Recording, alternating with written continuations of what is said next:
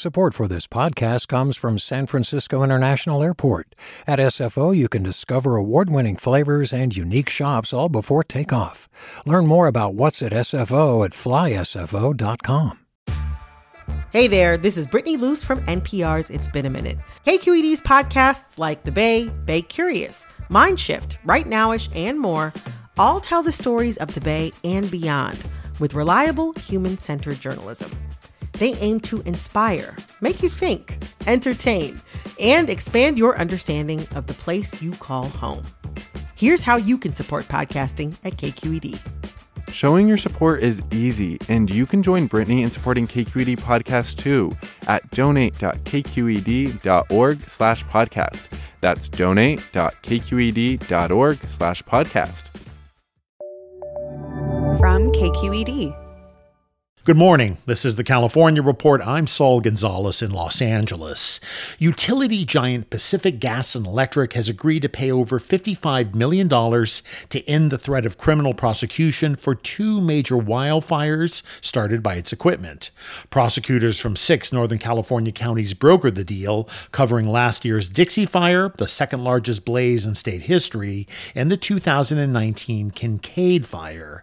Sonoma County District Attorney Jill Ravitch says even if she was able to win a criminal conviction, PG&E would have faced smaller fines and could decline probation. We have limited tools in criminal law to deal with corporations, and what we were able to do here was to get a five-year agreement that they will be overseen, will, there will be an independent monitor, and that they will have to meet certain benchmarks. Ravitch says the state attorney general should assist in prosecuting PG&E for wildfires, but the office declined to do so in Sonoma County. County prosecutors say the civil settlements will speed up payments to people whose homes were destroyed in the blazes. Although PG&E does not admit any wrongdoing, it says it welcomes a new level of transparency and accountability brought by the settlements. Let's stay on wildfires. California has millions of acres of overgrown forest land. It's raw fuel for potentially catastrophic wildfires. In late 2019, Governor Gavin Newsom announced a new program to dramatically speed up the state's wildfire prevention work. But an investigation from Cap Radio and the California Newsroom found the program hasn't resulted in a single completed project. Reporter Scott Rodd has the story. It's called the California Vegetation Treatment Program, or CalVTP. It was designed to fast track the environmental approval process for fire prevention projects without compromising environmental protections. And if you ask state leaders how it's going, they'll paint a pretty rosy picture.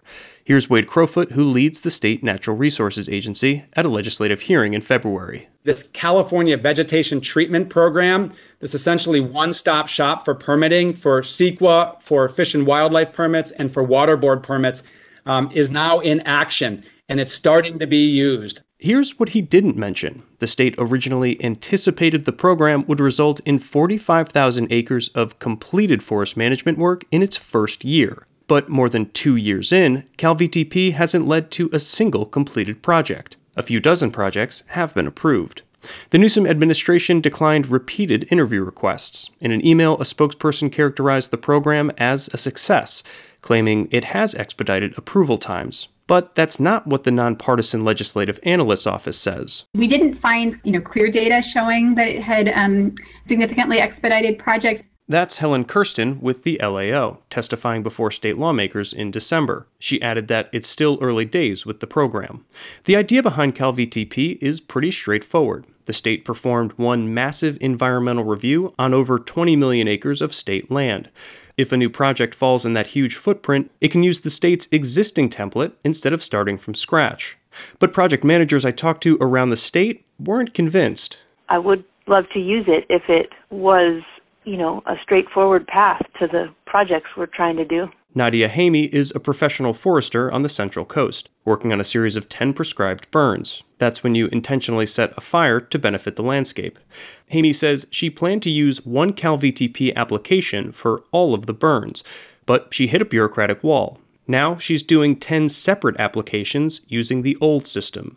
Forest Health Manager Jamie Tutelli Lewis in Monterey County says there's a steep learning curve to CalVTP. Basically, we just haven't taken it up yet, and felt comfortable enough with it to use it yet. And project manager Keith Rutledge in Mendocino County told me he hadn't even heard of it. So that's news to me. Nobody at CAL FIRE has brought anything up. I, will read about it for sure. I'm just looking it up while we're talking. Rutledge is leading a project to clear new evacuation roads, where two years ago, the Oak Fire destroyed dozens of homes and buildings. His team has completed a few miles under the old review system, but he says approvals have taken a while. The Newsom administration suggested we reach out to the Yuba Water Agency. Joanna Lessard is overseeing a 5,400 acre project in the Yuba County foothills, one of the roughly two dozen projects approved through CalVTP.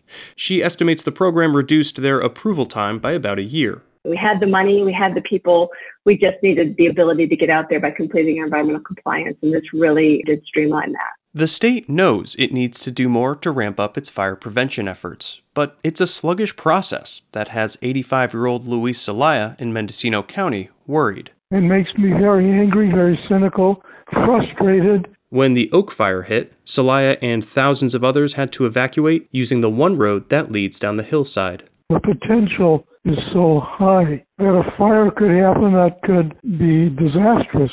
For the California Report, I'm Scott Rodd in Sacramento. Hi, I'm Sasha Khokha, host of the California Report magazine. Every week, we bring you stories about what connects us in the giant, diverse Golden State.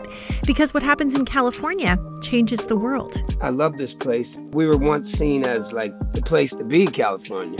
The land of milk and honey. That's where you go to Sunshine State, but we just have challenges right now. KQED's California Report magazine. New episodes drop every Friday, wherever you get your podcasts. Hi there, I'm Rand Fattah from Throughline. If you're listening to this podcast, you know that KQED produces exceptional storytelling that keeps you informed, inspired, and entertained. Their podcasts cover issues from your neighborhood to the entire country and everything in between. Support this work today. You can help us continue to bring quality podcasts to your ears. Just head to donate.kqed.org slash podcast. That's donate.kqed.org slash podcast. Here's a question for you. Where, oh, where have California's school kids gone? The state's K through 12 public school enrollment is down again this year by 110,000 students. That's on top of a drop of 161,000 last year. With more on what's happening here, here's KQED's Julia McEvoy. There are a bunch of reasons for this continued steady decline. Fewer births and more families leaving the state. The pandemic led some families to homeschool or to private schools. Large urban districts such as Los Angeles account for close to a third of the drop. LA Unified lost almost 49,000 kids alone over the past two years. But counties from Humboldt to Kern also saw declines, with only Fresno holding steady.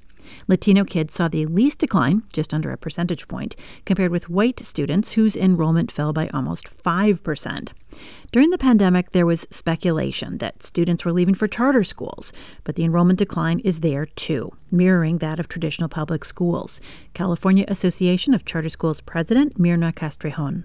We've been in conversations with various legislators, the Department of Finance, to try to get to the bottom of where exactly are the children going. Private school enrollment has gone up, but only by 10,000. School district funding is tied to enrollment and attendance, and some districts are having to cut budgets and close schools to adjust. The state said it projects the downward trend to continue. For the California Report, I'm Julia McEvoy. In San Francisco, tenants now have the right to organize under legislation that took effect this week. KQED's Maria Fernanda Bernal reports it's the first law of its kind in the nation involving private apartment buildings. The Board of Supervisors approved the protections for tenants to form associations like labor unions.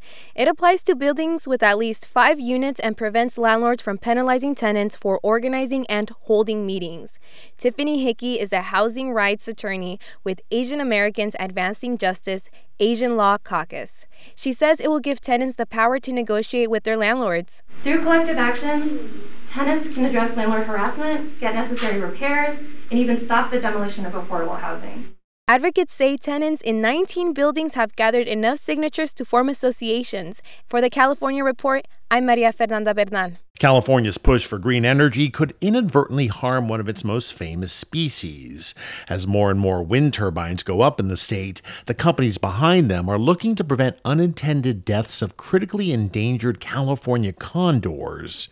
Their plans are fairly simple breed more birds. KCRW's Matt Guilhem has more. Decades of population declines, due in large part to human activity, left just 27 California condors alive in 1984. They were rounded up and a captive breeding program was started. Today, they're back from the cusp of extinction. More than 500 birds are flying free or in captivity. That success is why energy producers like the LA Department of Water and Power are seeking additional breeding efforts to offset condor deaths caused by wind farms. The agency estimates that over the span of 30 years, up to two wild condors could be struck and killed by wind turbines, and their two eggs or chicks would also perish. A proposal from the DWP includes spending more than a million dollars to raise more condors at the LA Zoo, just one of four facilities that hatches and rears the scavengers. Federal documents say that if the zoo added another breeding enclosure, the annual number of fledglings would go up by at least 10%, resulting in 15 more juvenile birds getting released into the wild over the course of a permit. Details of the proposal continue to be ironed out by the DWP and the U.S. Fish and Wildlife Service, with a final plan eventually being presented to the Los Angeles City Council. For the California Report, I'm Matt Guilhem.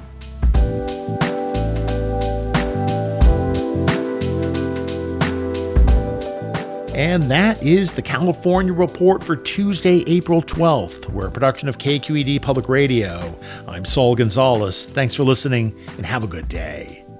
Support for the California Report comes from the Wesley Foundation, investing in California's underserved youth.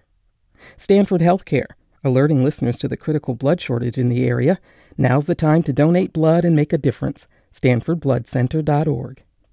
And Eric and Wendy Schmidt, whose philanthropy harnesses the power of people and science to create innovative solutions for a healthy environment, just societies, and opportunities for human achievement. Do you love learning about the San Francisco Bay Area? Its history, its people, its unique blend of cultures? Then you should check out the Bay Curious book.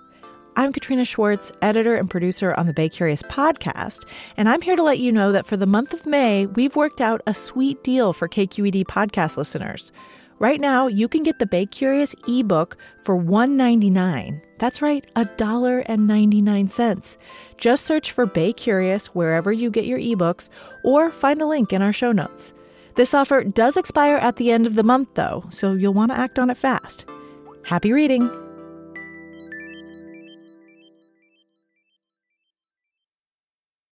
Hey, it's Avery Trufelman, host of Articles of Interest. And I've got to say, I've been a fan of KQED ever since I was a little kid and I would come out to San Francisco to visit my grandma. It was just what we'd always turn on every time we got in the car, every time we were making dinner and turning on the radio. It was always KQED.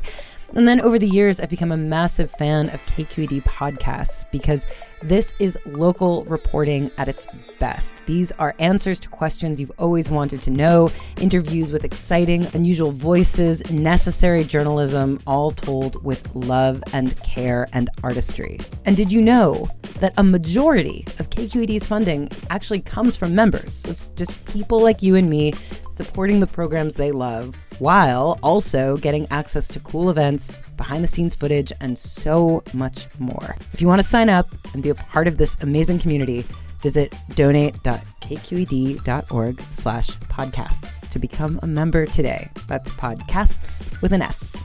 Thank you for listening and thank you for your support.